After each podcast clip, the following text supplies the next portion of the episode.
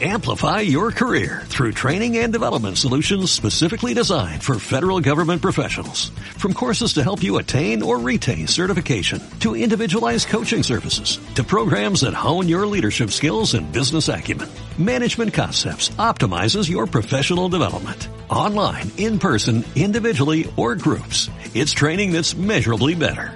Learn more at managementconcepts.com. That's managementconcepts.com. ¿Qué podemos aprender de marketing? De la entrega de los Oscar y todo lo que tiene que ver con ella. Te doy la bienvenida a Marketing para Llevar. Esto es Marketing para Llevar. Cápsulas de mercadotecnia para tu negocio. Con Armando Ruiz.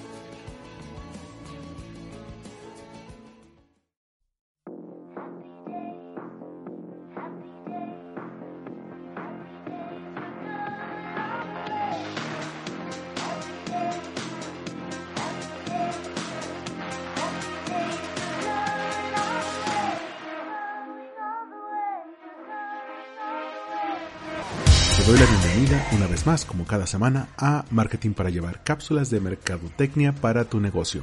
Yo soy Armando Ruiz, me puedes encontrar en Twitter y en Instagram como Armando-MKT.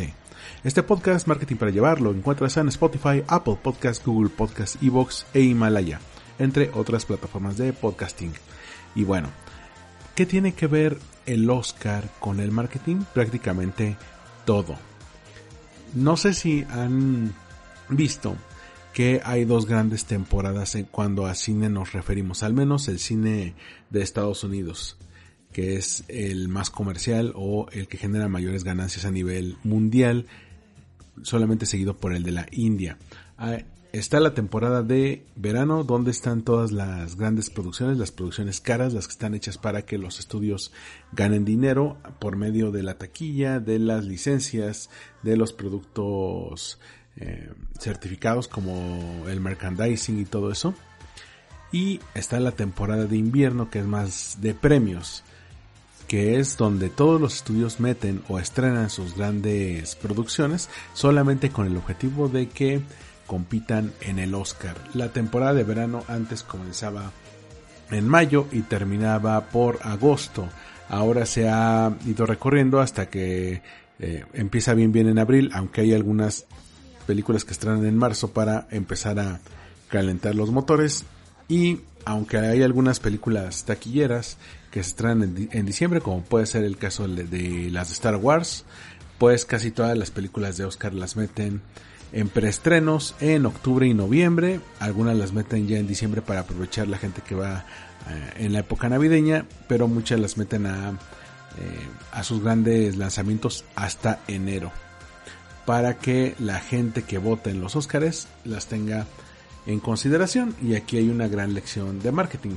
Poner las películas cerca de la mente y de la memoria de quienes te importan. Si tú eres una distribuidora grande, como puede ser Disney, Fox, Warner, o recientemente Lionsgate, eh, Weinstein Company, Netflix o Amazon, pues te importa que la gente que forma la academia vote por ti. Ese es el público principal al que vas. Entonces, te importa que lo vean, que lo tengan presente, porque si lo tienen presente van a poder votar por tu película. Tomen en cuenta que para los Oscars la academia que está compuesta tanto por directores, actores, productores, gente de sonido, gente compositora, que hace los scores, eh, fotógrafos, camarógrafos, es un gremio muy muy grande muy diverso de varios tipos de edad y de varias nacionalidades, pues tienen que informarse de qué películas van a votar. Entonces no es un concurso de cuál es la película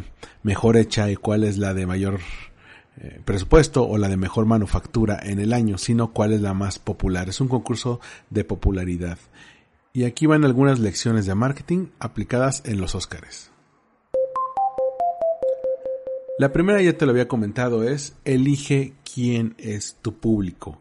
Las majors, es decir, las distribuidoras principales, lo que hacen es de, identifican quiénes son los miembros de la academia que les importan por ejemplo, en los Óscares técnicos como mejores efectos especiales o mejor vestuario, mejor maquillaje, mejor mezcla de sonido, ahí no votan todos, votan los gremios especializados, mientras que en los gremios de mejor actor, actriz, actor de reparto, actriz de reparto, director y película, ahí votan todos. Entonces tienen que identificar quiénes forman parte de esa academia y hay eh, eventos especiales para ellos como screenings, es decir, eventos donde en una sala de cine les proyectan completamente gratis la película o les mandan a sus hogares una copia que antes pasaba mucho, se las mandaban en DVD y eso fomentaba mucho la piratería y ahora lo que hacen es mediante streamings les mandan un video en streaming que lo suben a Vimeo o alguna plataforma así que solamente por contraseña puedes entrar.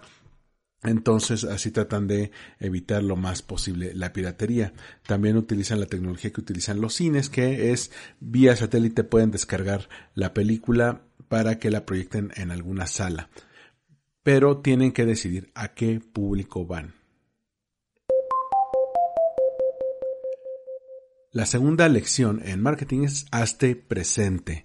Muchos de estos eventos, por ejemplo los screenings, incluyen conversaciones con el director, conversaciones con el elenco. Quizá el ejemplo más reciente que nos llega en la cabeza viene de parte de Netflix.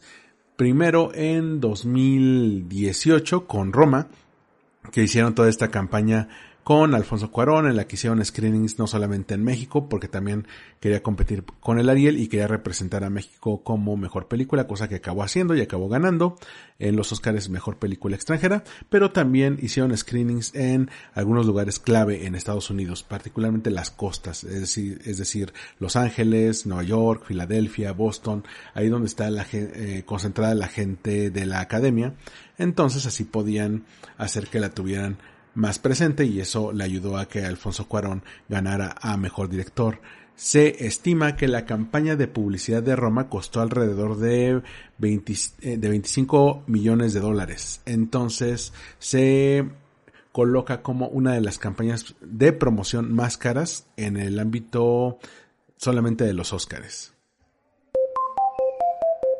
La tercera lección es trata de innovar en los formatos. Tal vez muchos ya no lo recuerdan y aquí me quiero meter en terrenos un poco espinosos porque el famoso Harvey Weinstein, este tipo que ahora está demandado por varios casos de abuso, del que pues el tipo es culpable, solamente está tratando de darle la vuelta en los tribunales. Bueno, antes de todo el escándalo se hizo famoso por reinventar buena parte de las prácticas de marketing en el cine, por mencionar algunas, eh, cuando él tenía su primera compañía productora que era Miramax, que luego la vendió a Disney y luego fundó The Weinstein Company, pues ella tenía algunos estrenos ahí, algunas películas que se había traído de otros países. La más famosa al principio fue Cinema Paradiso. Y de hecho él fue el que comenzó esta práctica junto con su hermano Bob Weinstein de los screenings especiales, las proyecciones para la prensa y después para los miembros de la academia. También muchas prácticas, por ejemplo los junkets, es decir, estos eh, eventos en los que la prensa va y entrevista a miembros del elenco y tienes a varios miembros de la prensa que entrevistan uno tras otro a los miembros, lo que se conoce también como un carrusel de entrevistas. Para el cine, él fue de los primeros que lo aplicó, con tanto éxito que películas que realmente no trascendieron en el tiempo, estoy pensando por ejemplo en Shakespeare apasionado, pues se convirtieron en grandes ganadores del Oscar o le ayudó mucho a crear toda la leyenda de Quentin Tarantino que fue uno de sus grandes protegidos. Entonces hoy en día la práctica del cine que, por ejemplo, cuando va a haber un, un gran lanzamiento, invitan a la prensa a la filmación, a ya sea Canadá o Estados Unidos o otro país, a Inglaterra, y ahí hacen también las entrevistas con el elenco y que también hacen preestrenos, eh, eh, funciones para fans o grandes premieres. Mucho de eso lo impulsó eh, la compañía de Weinstein, de, de Miramax, y con tan buenos resultados porque genera ruido previo. Este tipo de prácticas ahora la hacen todas las grandes productoras, incluso Netflix, que fue un poco resistente a hacer eso porque ellos en un principio estaban con la idea de sabes que solamente los vamos, lo vamos a estrenar en nuestra plataforma y si les gusta bien y si no, no. Luego se dieron cuenta que no podían quedarse así y eso nos lleva a la cuarta lección. No te quedes con lo que haces, no te quedes con lo que te ha funcionado hasta el momento. El caso de Netflix es muy paradigmático porque desde 2014 Netflix ha estado pujando por entrar a la contienda de los Oscars. Incluso hubo grandes casos como su película Beast of No Nation, que le dieron un gran impulso, pero ahí es donde empezó Netflix a ver que si no lo estrenaba en salas, si la gente fuera de las salas no lo veía, no solamente iba a tener menos audiencia, aunque tuviera millones de suscriptores, sino que no iba a ser tomado en serio por la academia. Incluso hubo varias peleas. Netflix se peleó con la gente del Festival de Cannes porque la legislación en Francia te da un periodo, si no me equivoco, de seis u ocho meses para que una película esté disponible en formatos de video on demand, ya sea DVD o streaming, de su estreno en salas comerciales. Entonces Netflix dijo, no, ¿cómo crees? Entonces no lo voy a hacer. Y con el tiempo Netflix tuvo que ser más flexible porque otro de los grandes problemas es que muchos grandes directores como fue el mismo Martin Scorsese o fue Spielberg, Christopher Nolan o Francis Ford Coppola le empezaban a tirar este tipo de formatos en streaming porque decían, bueno, si lo puedes ver en celular, no es cine, el cine se ve en el cine. Entonces eran reticentes a colaborar con Netflix y Netflix requería grandes nombres si quería generar este prestigio que le permitiera ser considerada una de las grandes casas productoras, porque si es considerada una de las grandes casas productoras, la gente también va a comprar membresías en Netflix porque tiene buenas películas.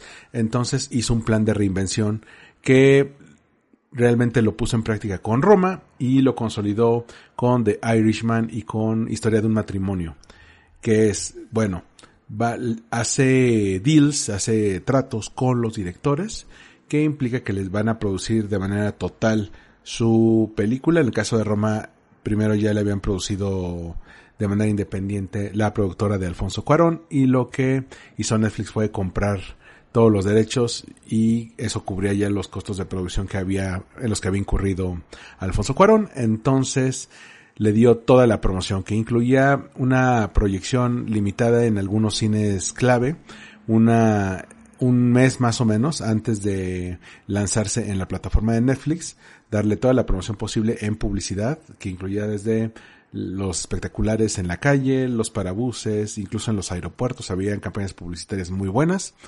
entrevistas con el cast, entrevistas con el director, material extra para que aquellos que estén suscritos en Netflix lo puedan ver. Un, una serie de tratos con salas de arte, en el caso de México fue con la Cineteca, con el Cine Tonalá, con la Filmoteca de la UNAM, y esto le generó tan buenos resultados que lo hizo al triple al año siguiente. Como les decía, fue con The Irishman, el, el, irlandés de Martin Scorsese, que es su película más cara, más o menos unos 200 millones de dólares, con Historia de un matrimonio de Noah Baumbach, y con Los dos papas de Fernando Meireles, una película que si bien no se llevó Óscares, al menos tuvo muy buena recepción, muy buena presencia y generó bastantes críticas y bastante conversación, lo cual a Netflix le importa. Y el y último consejo que uno saca de los Óscares y es de la misma ceremonia. Recuerda que todo en la ceremonia comunica desde quienes lo van a presentar, el hecho de que los dos últimos años no haya habido un presentador. Y en otras ocasiones sí ha habido presentador y el presentador le imprime su sello particular. A veces ese sello no le va a caer bien a todo mundo, sobre todo en estos tiempos de políticamente correcto. Entonces, por eso decidieron prescindir de los comediantes, lo cual también tiene la ventaja de que agiliza la ceremonia, aunque hemos visto en casos como el de los Golden Globe o los eh, Independent Spirit Awards, que un buen conductor hace que la ceremonia sea mucho más amena o a veces simplemente relaja el tono. Si alguien, por ejemplo, como Ricky Gervais, se va a full de políticamente incorrecto con su discurso inicial, ya todo lo que venga a partir de ahí será mucho más light y será mucho más sencillo de llevar porque ya toda la atención la sacó él con su monólogo introductorio o lo que hizo Rebel Wilson cuando presentó el premio a mejor director en los últimos BAFTA que es un discurso buenísimo, lo pueden encontrar en YouTube, en el que muy con un estilo de comedia inocentón, un poco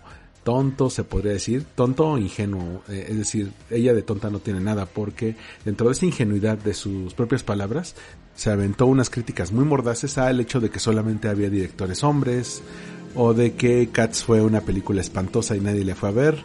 Bueno, ahí fue uno de los grandes hechos. Pero yendo también al evento, es de notar, por ejemplo, los números musicales, que las canciones nominadas también tienen número musical ahí desde números musicales espantosos como el que tuvo Amy Adams cuando cantó las canciones de Encantada, hasta una cosa inédita que es lo que se hizo ahora en 2020 con la canción de Frozen 2 en el que trajeron a varias actrices que hacen el personaje de Elsa en todo el mundo para que cantaran junto con Idina Menzel, que es la voz en inglés de Elsa, y así poder cantar la misma canción en diferentes idiomas. O Adam Levine cantando Lost Stars o lo que se hizo el año en que ningunearon como película animada a la película de Lego, pero estaba nominada por la canción de Everything is Awesome, que si bien no ganó mejor canción original, lo que sí ganó fue el corazón de la gente porque hicieron un número fantástico, haciéndole un homenaje enorme a Lego, un, un homenaje a la película, y les entregaban pequeños Óscares hechos en Lego. No, de hecho Óscares en tamaño real en Lego a varios de los asistentes, lo cual se prestó incluso para que se hicieran memes. Entonces todo en la ceremonia comunica. Por ejemplo, el error que hubo hace tres años cuando a La La Land le iban a dar el premio a mejor película y terminó siendo para Moonlight, se corrigió al año siguiente cuando los mismos presentadores que eran Warren Beatty y Faye Dunaway pues volvieron a presentarlo, pero ya sin equivocarse, porque fue una manera de que la academia les dijera, bueno, no fue error de ustedes, fue error de PricewaterhouseCoopers, que son los que tenían que entregar el sobre, se equivocaron de sobre y pues ustedes ahí tenían la tele en vivo, ni modo que se quedaran sin decir nada. En fin, espero que independientemente de si tu película favorita ganó algún Oscar o no, en mi caso hay varias que me gustaron este año, y puedes conocer cuáles son en el otro podcast, en Win Podcast, donde hice mi lista de lo mejor y lo peor de 2019. Bueno, espero que te la hayas pasado muy bien viendo la ceremonia del Oscar. Es una ceremonia mm, muy divertida en el sentido de que ves tantas estrellas, ves cómo premian a películas que viste en el cine, a actores o actrices que has seguido toda la vida. En fin, fue un placer haberte acompañado el día de hoy. Cualquier duda, comentario, tema que quieras proponer, me puedes contactar en Twitter y en Instagram como Armando-MKT. Nos escuchamos en el próximo episodio de Marketing para Llevar. Hasta la próxima.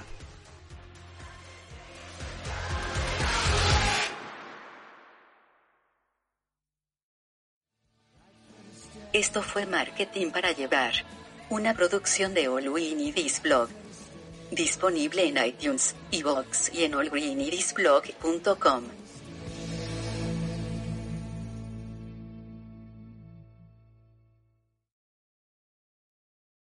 Amplify your career through training and development solutions specifically designed for federal government professionals. From courses to help you attain or retain certification, to individualized coaching services, to programs that hone your leadership skills and business acumen, Management Concepts optimizes your professional development. Online, in person, individually, or groups. It's training that's measurably better. Learn more at managementconcepts.com. That's managementconcepts.com.